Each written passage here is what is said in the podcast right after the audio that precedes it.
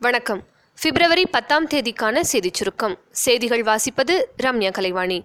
ஒன்பது கட்சிகளுமே திமுக கூட்டணியில்தான் உள்ளது எனவும் திமுக கூட்டணியில் தொகுதி பங்கீடு குறித்த பேச்சுவார்த்தை இதுவரை அதிகாரப்பூர்வமாக நடக்கவில்லை என்றும் இந்திய கம்யூனிஸ்ட் மாநில செயலாளர் திரு முத்தரசன் பேட்டியளித்துள்ளார். திருப்பூர் மாவட்டம் பெருமாநல்லூரில் நடைபெற்ற அரசு விழாவில் கலந்து கொண்டு மக்கள் நலத்திட்டங்களை பிரதமர் திரு நரேந்திர மோடி துவங்கி வைத்தார்.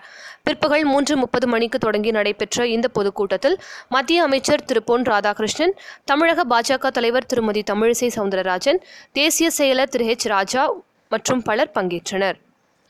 வரும் இருபத்தி எட்டாம் தேதி சமத்துவ மக்கள் கட்சியின் பொதுக்குழு கூட்டம் நடைபெற உள்ளது தேனாம்பேட்டை காமராஜர் அரங்கில் வரும் இருபத்தி எட்டாம் தேதி சமத்துவ மக்கள் கட்சியின் பொதுக்குழு கூட்டம் நடைபெற உள்ளது என அக்கட்சியின் தலைவர் திரு. சரத்குமார் அறிவித்துள்ளார். சேப்பாக்கம் விருந்தினர் மாளிகை அருகே சின்னத்திரை இயக்குநர்கள் சங்கத்தினர் உண்ணாவிரத போராட்டத்தில் ஈடுபட்டனர். இயக்குநர்கள் சங்கத்தினர் உண்ணாவிரத போராட்டத்தை இயக்குனர் பாக்யராஜ் தொடங்கி வைத்தார். சின்னத்திரையில் பணியாற்றும் இணை இயக்குநர்களுக்கு ஊதியம் நிர்ணயிக்க வலியுறுத்தி சங்கத்தினர் போராட்டத்தில் ஈடுபட்டனர். சென்னை நீலாங்கரை பகுதியில் வெளிநாட்டை சேர்ந்தவரிடம் இருந்து ஆறு லட்சம் மதிப்பிலான போதைப் பொருட்கள் பறிமுதல் செய்யப்பட்டுள்ளது. கொக்கைன் கேடமைன் ஆகிய போதைப் பொருட்களை பறிமுதல் செய்து போதைப்பொருள் தடுப்பு பிரிவு அதிகாரிகள் விசாரணை நடத்தி வருகின்றனர்.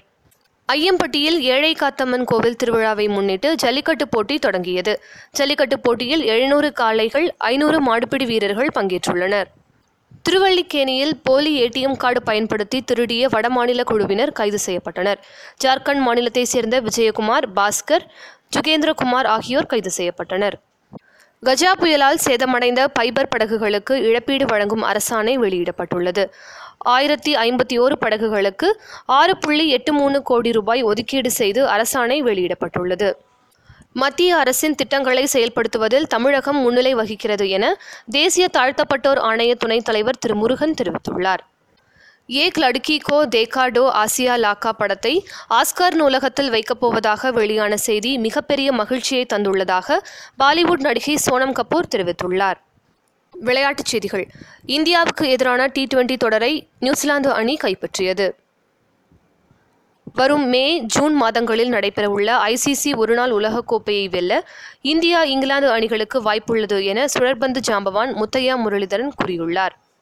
தேசிய சீனியர் ஆடவர் ஹாக்கி பிரிவு சாம்பியன் போட்டி இறுதிச் சுற்றில் நடப்பு சாம்பியன் பஞ்சாப் ரயில்வே அணிகள் மோதுகின்றன. நாளைய சிறப்பு தாமஸ் ஆல்வா எடிசனின் பிறந்த தினம். இத்துடன் இன்றைய செய்தியறிக்கை நிறைவு பெறுகிறது. மீண்டும் நாளை சந்திப்போம்.